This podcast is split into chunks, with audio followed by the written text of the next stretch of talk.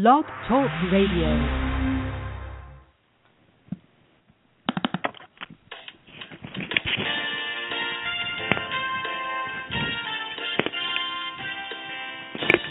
Good evening and welcome to the Coffee Klatch.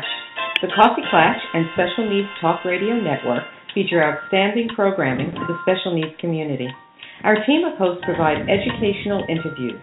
Our shows are not designed to provide listeners with specific or personal medical, legal, or professional service or advice. Parents of children with health issues should always consult their healthcare provider for medical advice, medications, or treatment. Any show discussing rights and law for special needs children and special education are presented as general information and not legal advice. Special Needs Coffee Klatch Limited does not promote any host or guest's individual practice, programs, treatments, or products. We thank you for joining us and are proud to provide excellence in broadcasting for the special needs community. And now, on to the interview. Good evening. My name is Dr. Richard Selznick, and I welcome you to School Struggles. I am proud to be a part of the Coffee Klatch team. And on School Struggles, we talk about a range of topics, including learning disabilities, dyslexia, special education, ADHD, and a whole host of other interesting topics affect your child. I am a child psychologist and the director of the Cooper Learning Center, which is a part of the Department of Pediatrics, Cooper University Healthcare, located in Voorhees, New Jersey just outside the Philadelphia area. I am the author of The Shutdown Learner Helping Your Academically Discouraged Child, as well as the book called School Struggles, and my most recent publication called Dyslexia Screening Essential Concepts for Schools and Parents. These are all available on Amazon or Barnes and Nobles, and you can learn more about the books and my stuff at shut, www.shutdownlearner.com. The site is loaded with blogs and lots of great information for parents. And you can also follow me on Twitter by following at Dr. Selz, that's D R S E L Z, Dr. Selz, and on Facebook by joining the Shutdown Learner community page. So tonight I'm excited to have my guest is Deborah Isaacs Schafer. So welcome to our show, Deborah. Thank you. Thank you so much. Delighted to be here. Thrilled to have you on. Deborah is the founder and CEO. We have a CEO on the line of Education Navigation LLC, a company that provides special education coaching and advocacy services to companies as an employee benefit for working parents. She is also a special education advisor in private practice who has partnered with parents nationwide for over 15 years, focusing on assisting parents of children from kindergarten to college transition with autism spectrum disorders, ADD, ADHD, learning disabilities, and mental health issues. Deborah is a speaker, writer, and parent, and she has been recognized by national autism and human resources organizations. She has also trained several thousand parents on topics ranging from IEPs to parent advocacy strategies to transition planning and college preparation. So, pretty impressive stuff, Deborah. Thank you so much, Richard.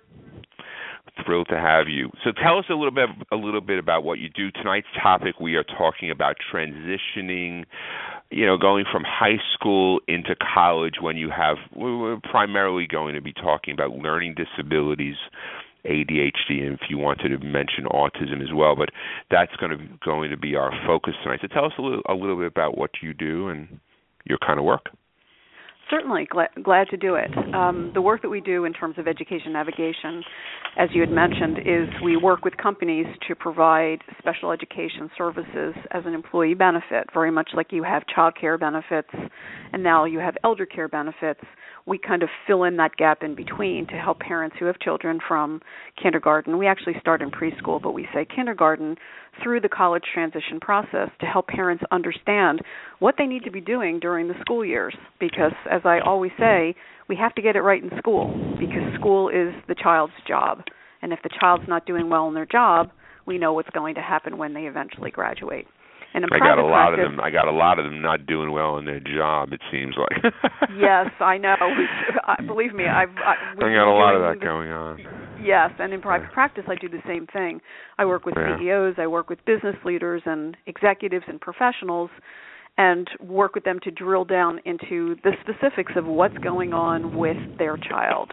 The reality is, school prepares children for life, and we have to be able to get it right in school. If the child has a learning disability, if the child has ADHD, if the child's dealing with mental health issues, it could be comorbid situations where they're dealing with more than one thing. It's the par- it falls to the parents to really lead the charge, for lack of a better way of, of describing it. The parents need to lead the charge. Right. So let's talk a little bit about um, you know the, the getting ready for college.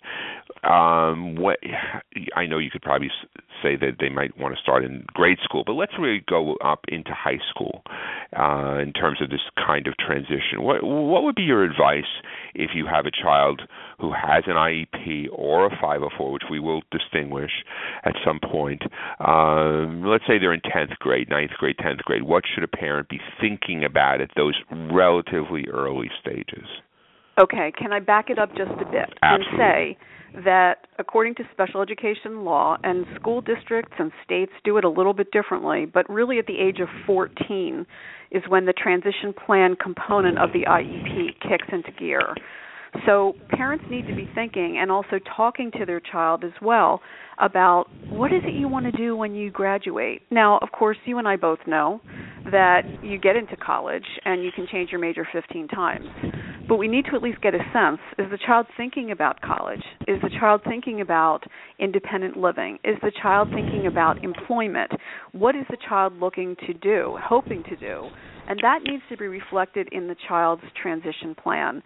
The reality is, over the thousands of IEPs that I've seen over the last 15 plus years, very few transition plans get it right. IEP goals are another component, but we've got IEP goals that t- correlate to the transition plan. Parents need to make sure that the child's transition plan is really targeting not just what the child's aspiring to do, but supporting their areas of need. An IEP goal for a transition plan should never say, Jason will visit three schools. That's not a transition plan. If Jason's planning to go to college, we need to drill down and understand what will he need to be able to do in college? Where are the deficits? Where are the gaps in skills that we need as a school district, as his team to be able to focus in on to make sure that he's as prepared or she's as prepared as possible to make that transition. So, what would that be- really what- starts yeah, like, you know, Sorry, go ahead. now that's eighth grade, ninth grade is mm-hmm. is where we really need to begin. So, what would be your advice? I'm trying to put myself in the parents' shoes a bit, and especially knowing boys, um, even ones without IEPs. If you said to a typical 14-year-old, "What are, what are you thinking? Mhm. what are your plans?" Uh, I, I'm not anticipating a whole lot of response. Uh, now, take a kid who may have some communication issues, and they may have a difficult time getting those thoughts across. So what does a parent do who gets a shrug or gets I don't know or whatever when you you know you're looking for some a sign from the child as you're suggesting? If the child's not giving a sign, parents can pretty well make some assumptions. They can assume that the child hopefully, again it depends upon their diagnosis and their capabilities, that the child is going to graduate from high school. We can make that hopeful Mhm. assumption. Well, when the child graduates from high school, are the parents expecting that the child's going to be sitting in the basement playing video games all day? Most likely Right. not. So the child's either going to, let's say, go to a two year community college to be in, or take a few college courses, or the child's going to be looking for a full time job, or the child's going to potentially want to get some vocational training, or the child may want to have his or her own apartment. Those are skills that we need to be able to teach. It's not just reading and math. We have to t- teach those, and I hate to use the term life skills because life skills in the educational milieu is misunderstood, particularly by parents. Life skills are things like, well, does the child understand money management? They're going to need to do that and understand money management if they're planning to live independently. Does the child have self advocacy skills?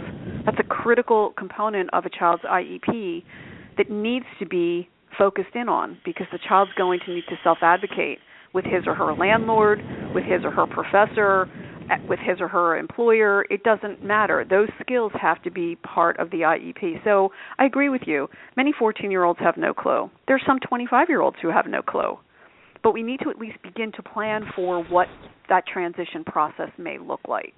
One of the other things that parents really need to be aware of is if their child may be attending college, and let's say that decision's not made till 10th grade, as you had mentioned earlier, or even 11th grade, most colleges, if not all colleges, are going to require a fairly recent comprehensive reevaluation.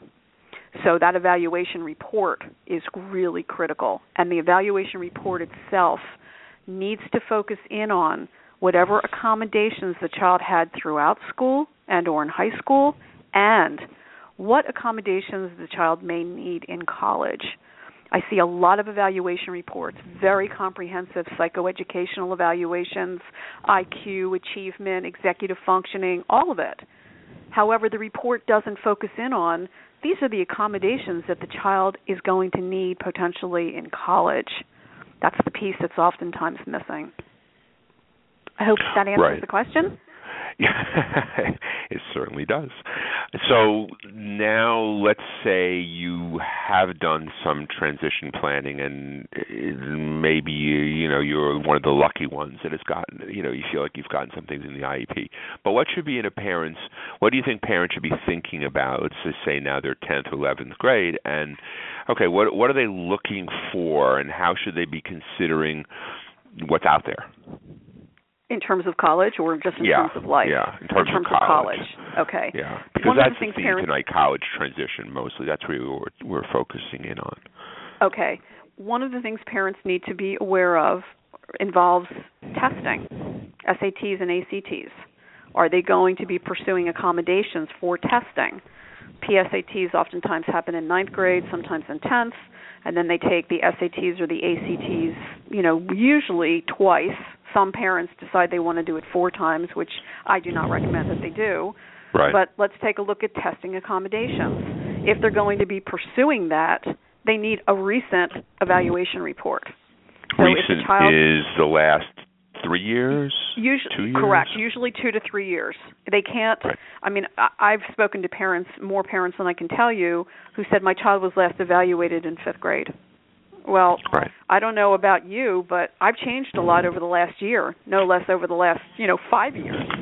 Right. So, the child's functioning in 5th grade is not the child's functioning in 11th grade at all. So, one thing that parents need to be thinking about certainly is testing accommodations. Then we need to start looking at college applications and, co- and college selection and the college process. You know, one of the issues that is oftentimes asked and I have my own opinion on this, which I'll share, is when the student is applying to college, should they indicate that the child has a disability? And my recommendation, in more cases than not, is no. I want the child. Sorry, to let me let me hold. Let me just pause for one second. You're saying that they should not be indicating on their application correct that they have a disability. Correct. Okay. Rec- uh, my recommendation is that the, the student be accepted on his or her own strengths and merits. Disability Services Office, which we can talk about in a moment, doesn't really come into play until the child's close to transitioning into college. So I've seen college essays that talk about uh, uh the child's disability. You know, they have dyslexia, and they talk about what that's been like. Mm-hmm. I'm not discouraging the student from writing that as their college essay if that's how they feel they want to be able to portray themselves. There's nothing wrong with that. There's no shame or disgrace in it. But I'm looking at kind of leveling the playing field. And I'd like the student to be able to, as I said, be accepted into college based on his or her merits. Once they're accepted and then they choose which college they wish to go to, then we kick into the complete other area of what do we do before the child transitions? What are the departments that the parents should be involved with during the transition? what do we do after the child transitions? So that's that's my advice in that regard. There's no. Is there an advantage or dis? Uh, do you see an advantage or a disadvantage if they do declare? I I don't see it as either. I do see it as a pot- potentially, while we certainly can't discriminate based on anything, certainly not on disability. My, my, my inclination is to say it could potentially work against the student, mm-hmm. because when we look at it, if we look at what's going on today in terms of college, and we look at all the research and the articles and the reports, colleges are overwhelmed in terms of their um, psychological services department with students who have fill in the blank. Right. I was just talking to a professor at Penn State a few months ago, and his wife works in the disability services office. They have a four month waiting list wow. just to get in to see someone.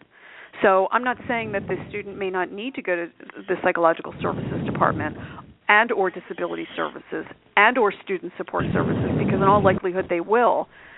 But as a parent myself, I wanted my child, my child has Asperger syndrome, and I wanted him admitted to college based on his own strengths and merits. Once he right. made his selection in terms of where he was going to college, mm-hmm. then we kicked in with disability services and the other services right. um, offices. It's sensible advice. Uh, do, on average, and I know it's very hard because you can. You know, let's talk learning disabilities for a second. Do you tend? You mentioned Penn State, but do you tend to advise parents to seek smaller, uh, what I would see as more potentially more supportive colleges versus uh, you know, I'm not singling out Penn State, but just using them as a prototype, a large university, you know, uh, public university. I know every school is required to have some kind of disability services, but it seems to really vary depending upon the climate, the size of the school, that kind of thing. So, what is there? Is there kind of an average guidance, you know, guideline you use for for kids with learning disabilities? there's no average guidance. A lot of it depends upon the student, him, him or herself.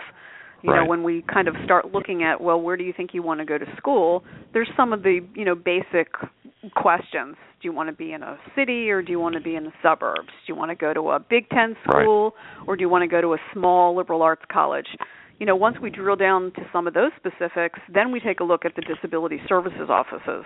Some of them are absolutely stellar, and it has nothing to do with the size of the school. Some of the okay. large schools have amazing disability services offices, just like some of the small, highly selective colleges do as well. Um, parents can certainly get online. You can get information. You can even pick up the phone and not even have to identify yourself per se and say, My daughter or my son is applying but speak to the disability services director or assistant director and say i'm trying to get a sense of the kinds right. of supports you typically provide. You know due diligence is part of the process no matter what.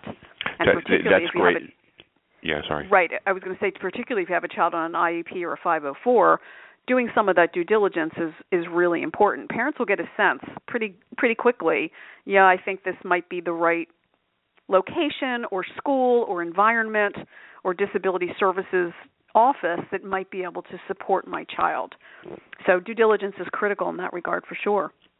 I, I think that's great advice. So you would you would suggest that they obviously again each school has a different name, but there might like, there will be an office of the student disability services or something like that. Correct. Correct. And then so your your suggestion would be that they contact that office and that they ask for the director of say of the of that office or you know the uh some some person who's representing the disabilities office that they can speak to. Correct. Absolutely. And say you know i'm in the process and and again yeah.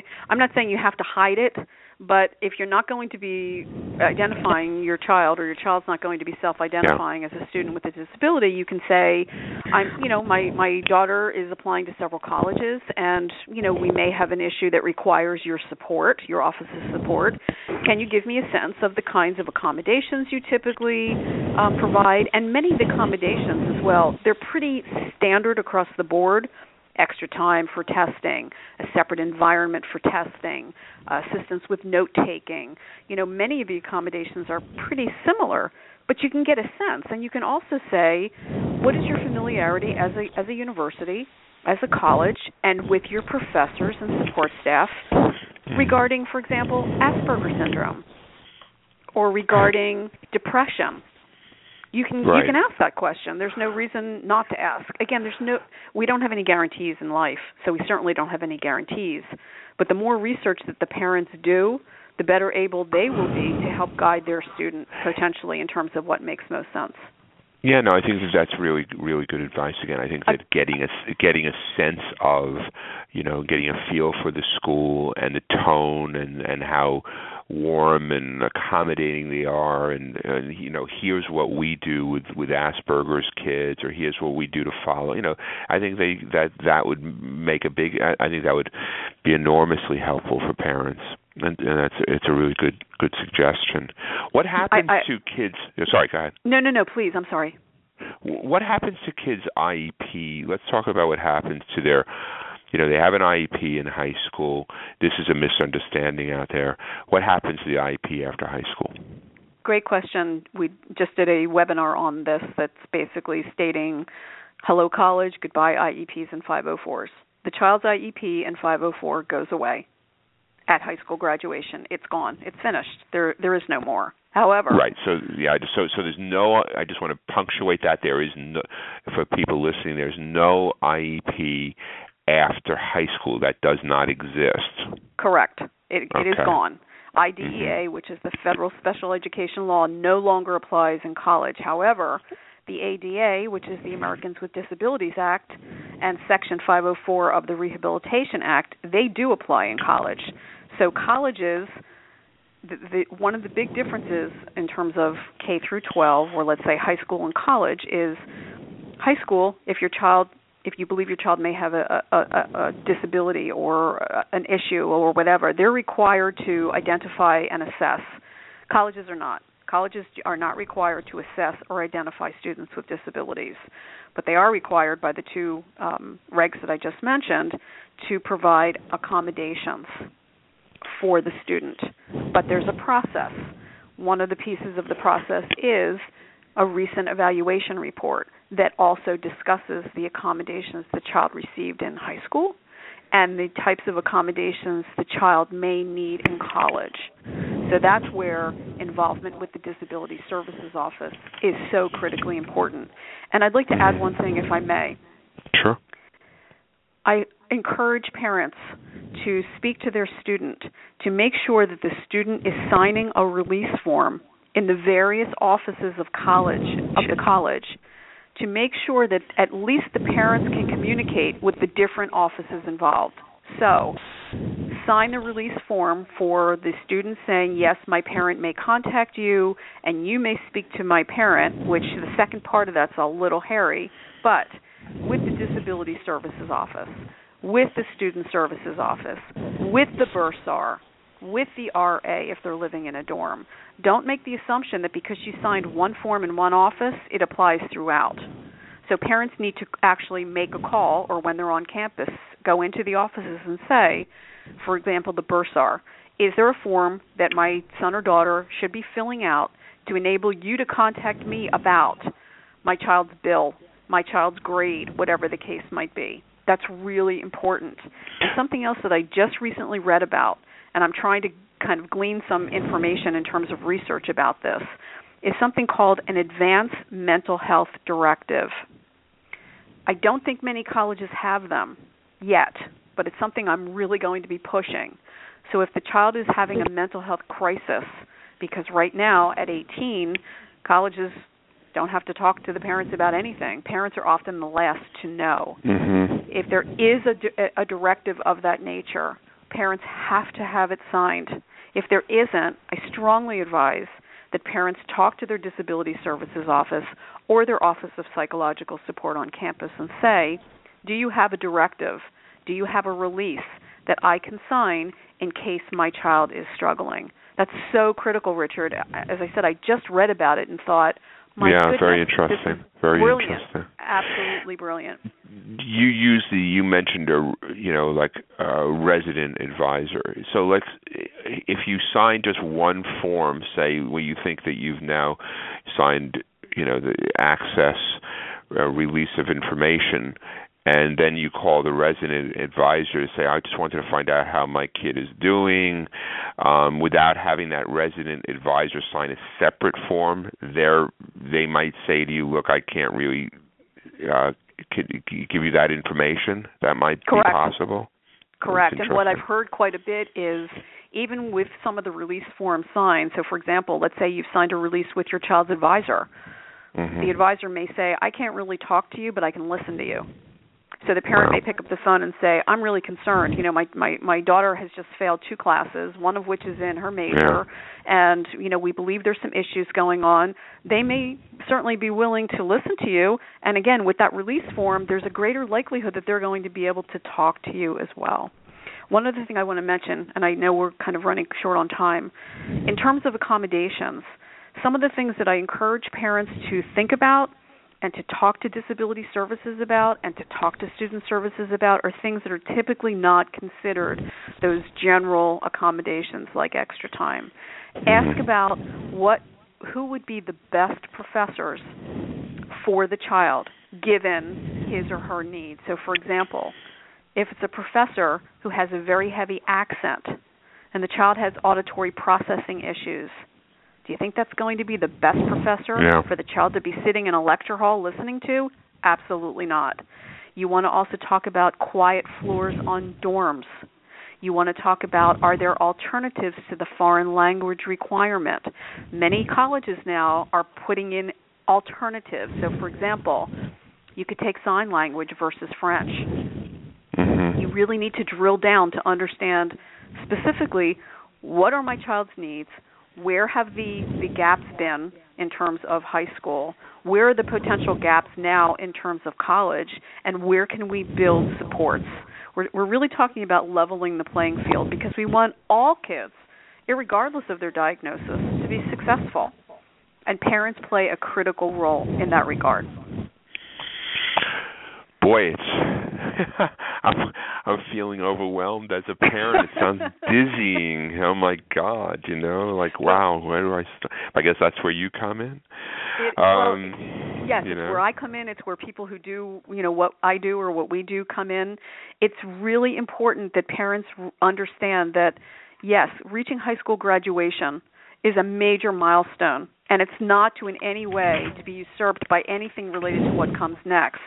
Yet they've got to step back and say, okay, I didn't do any of this in ninth, tenth, eleventh grade. Is it too Yeah. late to be doing some of this now? No, it's not too late. You just have What to you- work faster. what do you see the role? We can go a little bit past what we, you know, that half hour mark. What what do you see the role of local community colleges, and how do you see that playing out for uh, the kids with IEPs or 504 plans? Local community colleges are an excellent entree into higher education for many students for a variety of reasons. They're typically smaller, which means the classes are smaller. They're typically close to home, which means the child can live at home. Many kids, and you know, this is one of my, you know, you've put me on the pulpit kind of things that I've been talking about for years. Just because a child turns 18 doesn't mean they are an adult. They are not. And there are many, many children with a variety of diagnoses and those that may not have any as of yet who are not prepared for that cut to independence that Right. that a typical four-year college brings. Community colleges are wonderful. I'm a huge supporter and advocate for community colleges, and a lot of community colleges have some amazing disability services offices as well. But and I am as well. I think that that's well said. But it seems to me though that you still need to be doing as much advocacy and some of the due diligence with the with the community colleges. What do you think about that? Absolutely. Absolutely, because if a child starting at community college, will be attending, let's say, for a year or two years, and then maybe going to a feeder school, they still need to have a recent evaluation report. They still need to discuss what accommodations are in place. I still encourage them to discuss, uh, you know, professor selection of professors. That's really Right. important. You know, there may be ten different sections of English 101, but there may be three professors who are particularly good with students who have differences. And that's really important. So parents need to figure that information out along with their student. You know, there's a lot written, and I've even blogged about this recently about all the labels for parents. There's helicopter parents. Yeah. There's free range parents. Now I just read about something called I think a snowblower parent, which is the parent who, you know, kind of hovers over the college student. The reality is, if a child's been on a 504 and or uh, or an IEP in school, they need clo- closer supervision. The parents need to be more involved. They can't just make the assumption that okay, we made it through high school, isn't this great?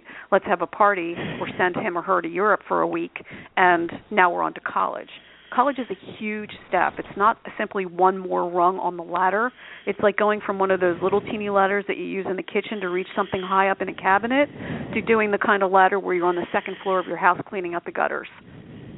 It's a huge, huge leap. Right, and I and so many of the kids that I have seen um, who who are in who are cl- either classified or have 504 plans, it seems to me that college can be just the nature of it, you know, with its inherent lack of structure. Even though that mm-hmm. you can build in a lot of these you know that you're talking about but there's you know you know the, the reality is there is still going to be a day to day um you know a lot of time on the child's hands to kind of you know there's not going to be a lot of structure. And then the weekend comes if they're if they're in uh, an over if they're living away from home you know and and how do you you know build in some more protections or supports for, for those kind of kids that really don't do well with a lack of structure it starts, uh, as far as I'm concerned, with again making sure that the kind of permission to communicate forms yeah. are signed, so at least yeah. you can have some access. It also involves deciding with your with your child a level of communication that you're going to maintain. So let's say you decide we're going to be talking on the phone, you know, voice to voice, not text mm-hmm. to text, on Wednesdays and Sundays and two weeks goes by and you don't hear from your child or you can't connect with your child on Wednesdays or Sundays, I tend to be, and I firmly acknowledge that I am a helicopter parent. So listeners can be laughing impression. and going, "Yep, yeah, I kind of figured yeah, that much that already." Yeah. If that doesn't happen, that's that's a reason for a flag. One of the other things that I encourage parents to do, while colleges, community colleges, not so much, but certainly four-year colleges, they do have, you know, the psychological services support. If you know your child is dealing with an issue that is potentially going to require additional support beyond, let's say, the psychologist or the psychiatrist that they're dealing with at home, start looking off campus for supports there as well. You need to be looking for additional supports. It's not going to be sufficient right. for many kids to be in a crisis situation and have to wait four days to talk to the psychiatrist that they've been seeing for the last three years on the phone. Have you seen kids who they want to distance themselves from 504 talk and they don't want to yes. you know they've had enough of it and mom leave me alone and i you know i know all these things on some level make sense but really i want to do this on my own so let me go what yes, how do you absolutely. how do you handle that absolutely and that also that particular topic richard also involves medications I, i'm not right. going to be doing meds while i'm in college i don't need them anymore Correct. Okay, so you're going to be stopping meds, but then you're going to have all the social pressures, drinking, drugs, whatever. Um, you're going to have the lack of, of structure, as you mentioned. You're going to have lots of free time on your hands. Um, that's a really critical issue that parents need to, to discuss with their student. If their child says, and here's the other piece if the child is working through disability services and they have accommodations that have been granted, it's up to the student to decide whether or not to give those letters to their professors. They may have five classes, and in three of them, and typically the letters need to be given within, let's say, the first week or week and a half of class. So mm-hmm. you've gone to the class and you've sat in, and it's a small class of, you know, 17 students and the professor is very clear. You seem to, you know, have a sense that I'm not going to need any accommodations here. The student doesn't have to give that letter to the professor. Conversely, right. if you're sitting in a lecture hall of 95 students and you happen to be sitting all the way in the back and the professor talks a lot with his or her back t- turned t- away from the student. Mm-hmm. You know what? I might need I might need a copy of the professor's notes I might need a note taker because I can't really hear him or her that well. I can't take notes. That's when the student can decide, you know what, I'm going to need these accommodations. Mm-hmm. It falls to the student to make that So- decision. In the waning time, tell me. Uh, you mentioned a few just then. Uh, do, is there a way of, in a sense, bullet pointing um, some? You know, because everyone falls to time as an accommodation, uh, where a lot of kids don't even necessarily want extra time. But let's just say time, extended time, is a top one. But what are some of the, you know, just to sort of summarize? You've mentioned, you've sprinkled some of this in in our conversation. What are some of the top accommodations that you think people should be thinking about? And the ones that are fairly commonplace in terms of Yeah, colleges you you be just mentioned a couple, like the note taking, you know, those kinds correct. of things. What are, what are some Extra of the really time would be ones? one. A Okay. separate room for testing would be another. We're going to Oh, test a you separate perhaps room in for testing. Okay. Right. So, for example, you, you're going to take this midterm exam in student Mhm. services, which is a quiet room off to the Mhm. side, and you'll be able to take it there. Another is advanced registration. Now, registration today is different than it was when you and I went to college, where you had to stand in Mhm. line and right. go from I this remember booth. that fondly. yeah. Oh my goodness, I remember it so well. It's not even funny. Right. But really, I can remember feeling absolutely overwhelmed at registration. There were, you know, 2,000 people in an auditorium Mhm. with 150 Right. tables, and I couldn't even remember my last name, no Right. less what it is I needed to do. Yeah, sure. So even yeah. with advanced registration that's done online now, the student can have advanced registration access, which gives them, let's say they've spoken to their advisor or they've spoken to disability Mhm. services, and that's that English class that you really need to get into. If you have Mhm. advanced registration, you're going to be able to get into that class versus Okay. registering when everyone else who happens to have your initial of your last name, which may be W, has to register. Right. Note note Right. takers are another accommodation. Okay, so wait, so That's- advanced registration and then Correct. okay, note note takers. Note takers would be another. How does that work? That's a human note taker. That's Correct, That's human note sitting by your side, or they're in the room somewhere else. How do how they can the be sitting by your side. They can be sitting behind you. They're t- it's typically a work study program so that college students who are really strong at taking notes, they basically have that as their on-campus job. Do you worry about too much accommodation? Are there times where you say to yourself, you know, human nature being what it is, you know, I'm sitting there going, you know, I don't really have to take notes. I've got my note taker in the other part of the auditorium. He's doing it for me. Do you ever worry about that? Sure. Uh, absolutely, and that goes to your point of you know the student saying, "I don't want, I don't want accommodations. I too don't, much. I don't well, want the, to." Or Right, or too much, or the kids gliding on too much. Uh, do you worry about a child saying, "Ah, well, I don't have to bother. I've got my note taker," or worrying about what I have? You know, do you worry about the uh, uh, accommodating too much sometimes in the message that a child could could get from that? Well, uh, possibly. Yet we're looking at accommodations that typically have been utilized already in school. Right. So it's not like we're not looking at an accommodation for, you know what, I really don't feel like biking to campus, so could you send me a limo or a cab? That's not going to happen. Right. That's definitely not going to happen. But let's say this student does have auditory processing issues yeah. and they've received copies of the teacher notes or the teacher PowerPoint in high school. Well, in college, larger classes, less frequent meetings, they may not be able to take notes.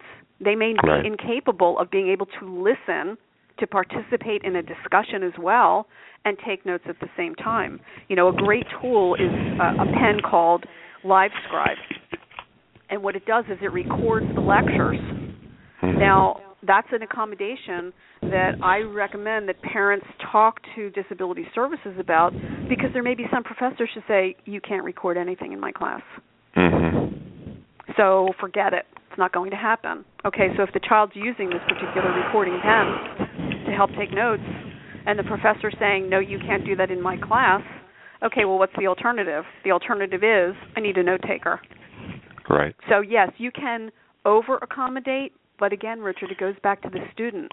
It's the Mhm. student who's going to decide, do I need these accommodations in this class? And the reality is, there are students who decide they're not going to use any accommodations, and the first semester grades come through, and the Right. child's hanging on by a thread. That's just the reality of it. Yeah. Conversally, yeah. there are some students who may say, you know what, the only real accommodation I'm going to need is extra time for finals and for midterms. And they have that accommodation, they utilize it, and they do well. Because again, the goal is to level the playing field. A diagnosis right. should not determine failure in college. That just shouldn't be. It can't be. Right. So the driving principle is leveling the playing field, and Correct. and yeah, and and keeping that in mind. Uh, a couple more. Any more that you want to throw in? A couple more accommodations. In terms of oh, there's there's yeah, a other other list. ones that you like to use. Yeah, a couple more that you like to use. Let me think. I'm just trying to think of which are the ones that are that are commonly used. It can be, as I mentioned, copies of the PowerPoints that the the professor Right. may be using. Yeah. It might yeah. be, you know, assistance, which doesn't happen very often in college, but let's say say it's the, the type of a class where you're breaking into groups of four and you're going to be working on a project together. If the child or the student has executive function deficits, they're going to need some assistance in that regard because the other students in the group aren't going to know that your particular Right. child can't plan or can't sequence or can't meet a deadline. You know, there are tools to help with meeting deadlines as well. Some of them that could be used and are used by the student in his or her dorm or apartment. So it's really it's it's it's requiring parents to take a step back and to objectively look at their child, not just their strengths but also mm-hmm. their their weaknesses or their deficits, and making some decisions along with the student in terms of what do we think you may that's the critical word may need in college in order to succeed. And the accommodations are there for you to use if you would like to and if you choose not to great. But if your grades Right. come at the end of the semester and you've just failed out we're going to have a conversation over the dinner table that's for sure Because it may not a be- not a comfortable conversation. Right, not a comfortable one. It may not be that the child doesn't have the academic horsepower, because Right. the child very well may have the academic horsepower, but it's all the other things. It's all the other things that are creating the those obstacles that are preventing the child from realizing success. Debra, this conversation has been packed, loaded with information. Tell us a good thing, in, a, in, a, in, a, in, a one minute summary. Oh my goodness. Pull it together. What Oh what no. you think? No, you know some of your top points. I mean, I, I heard early on. All kidding aside, transition. Get the transition plan as early. Let's let's go through a, a few of the points, and we're going to say our goodbyes. Um, a, a few of you want to transition plan in the IEP as early as possible. I heard that before. Um, and make sure that the transition goals, let me just add because I know you're asking me to Mhm. summarize, so I'll summarize as you go through points if that's okay. Make Mhm. sure the transition plan IEP goals are specific, not Right. general. They have to be measurable. That's the only way we're going to know whether those goals mean anything. Right. And um, some of the other top points, um, you know, as as a pull it together for us. A few a few points to leave parents with, as Okay. you know. No IEP or 504. They're gone. So Right. keep that in Good mind. second point. Yep. your child needs to be reevaluated within two Yep. to three years of transitioning into college and make certain that the clinician doing the evaluation and writing the report either has a single page attached to it or included in that report are the accommodations the student will likely need, may need in college. Really, really, really important. So I better Third go back point. into my reports. I better go back and reread my reports. uh oh, you're making me nervous with my reports. All right, go ahead. Go ahead. Believe me, I cl- I collaborate Keep with going. clinicians all over the place, Yeah. and I'm very often Yeah. saying, "Great report, you know, 35 pages. The parents' Yeah. eyes are tearing because they can't understand it. Right. But you know what? There's nothing in here that talks about college, and the child's planning to go to college. Yeah. So, kind of need you to go back in and fix that report. All right, well, you're um, going to send, as a favor, you're going to send me the top accommodations that I can include in my report. Okay. So that's Okay, all right, I you're will going to email that. Me that. All right, go ahead. Keep Um, going. make sure that the student signs the release forms in Mhm. the appropriate offices, starting with disability services, going Yep. to student services. And student services deals with things like dorm assignments and extracurricular activities and Yep. that sort of thing. The bursar's office and the RA. And the reality is, the RA may say, "Oh, we don't we don't have forms like that." So the parent can say, "Well, I need an ability to talk to you.